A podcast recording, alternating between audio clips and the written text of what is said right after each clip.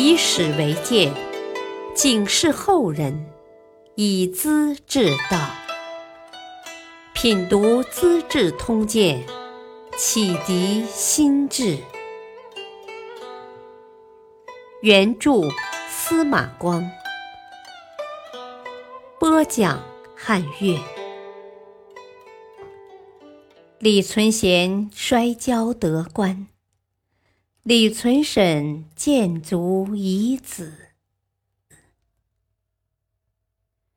宣武节度使李存审当过禁军的统帅，功勋卓著，只因攻打汴京时他没参加。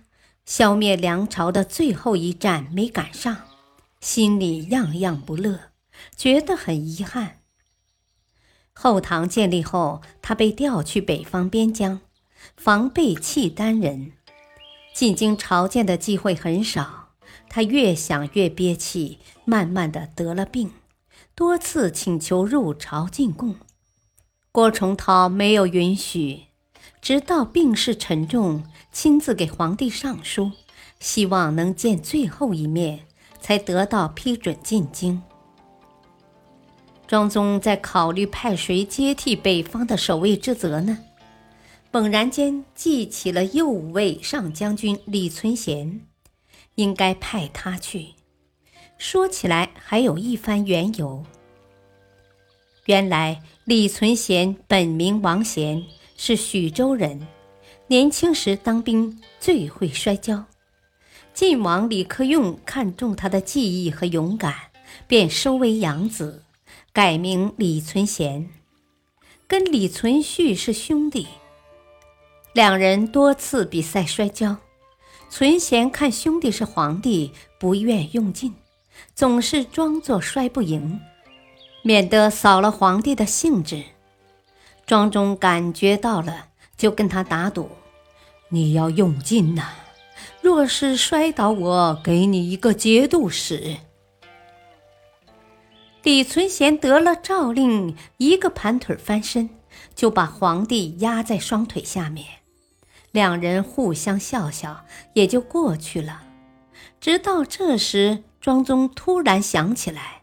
金口玉言的天子说话哪能不算数呢？立即召见李存贤，要他去当卢龙节度使，驻节幽州，而且在诏书上写着：“摔跤的契约一定兑现，我是不会失言的。”李存审的生命力很强，带着重病支撑到了洛阳。他想见皇帝，出于思慕至诚之心，毕竟一起打了几十年的仗，心里的话多想当面聊聊。这次见到庄宗，还送来一批北方的珍宝，在洛阳住了些日子，病情也随着心情好转而渐有起色。后来他得知皇帝已把军权交给李存贤。只当自己是个没有用的病人了，心一冷，要求再回幽州，和家人团聚，去当老百姓。临终之际，李存审把家人叫到床前，拿出好多颗带着血锈的箭竹，对儿子们说：“啊，你们的父亲生在陈州晚秋。”从小提着宝剑离开家乡，当了士兵，后来跟着晋王李克用南征北伐，直到今天，一干就是四十年呐。当到宰相和节度使，位极人臣，的确满足了。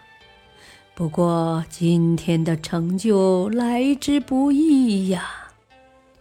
我九死一生，侥幸逃命，至今想来还叫人后怕呀。只说破开骨头取剑足，就有百八次啊！你们好好收下，这些就是立功的证据呀。说完了，把剑族分给儿子和孙儿，又拉住小孙子的手，叮嘱道：“啊，前人栽树，后人乘凉。我是穷人家的孩子，你们却是官僚大家的子弟呀！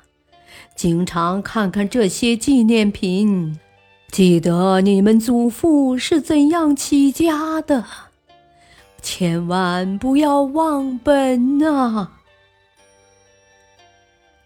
李存审交代完了后事，溘然去世，去得安详坦然，因为他没有遗憾了。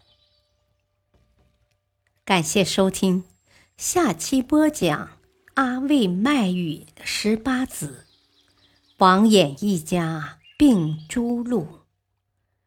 敬请收听，再会。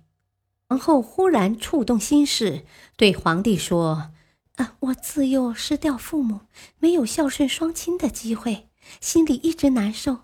每每看到老年人，就想起父母来。今天见到张太守，情绪很激动，请让我把太守当做父亲侍奉吧。”庄宗当时就同意了。张全义诚惶诚恐，再三辞让，怎么能把皇后当女儿呢？经过再三说服，皇后表现得很诚心，张全义只得接受。当皇后跪下行礼时，也就顺水推舟地认作女儿了。第二天，派人向皇宫送去大批礼物，向皇帝夫妇表示义父的心意。庄宗要翰林学士赵凤起草诏书，向张全义表达女儿的感谢。赵凤觉得不是滋味，背地对庄宗说：“皇后是天下的国母啊，自古以来哪有去拜臣子为父亲的呢？莫把事情弄颠倒了。”庄宗认为赵凤说的对呀。但怕皇后的威风，不敢接受意见，还是要他写了一封不伦不类的感谢信。从此以后，刘皇后跟张全义来往密切，而张全义家中几十年的积蓄也逐渐搬家，进入后宫，变成了刘皇后的财产。感谢收听。下期播讲李存贤摔跤得官，李存审建族遗子。敬请收听，再会。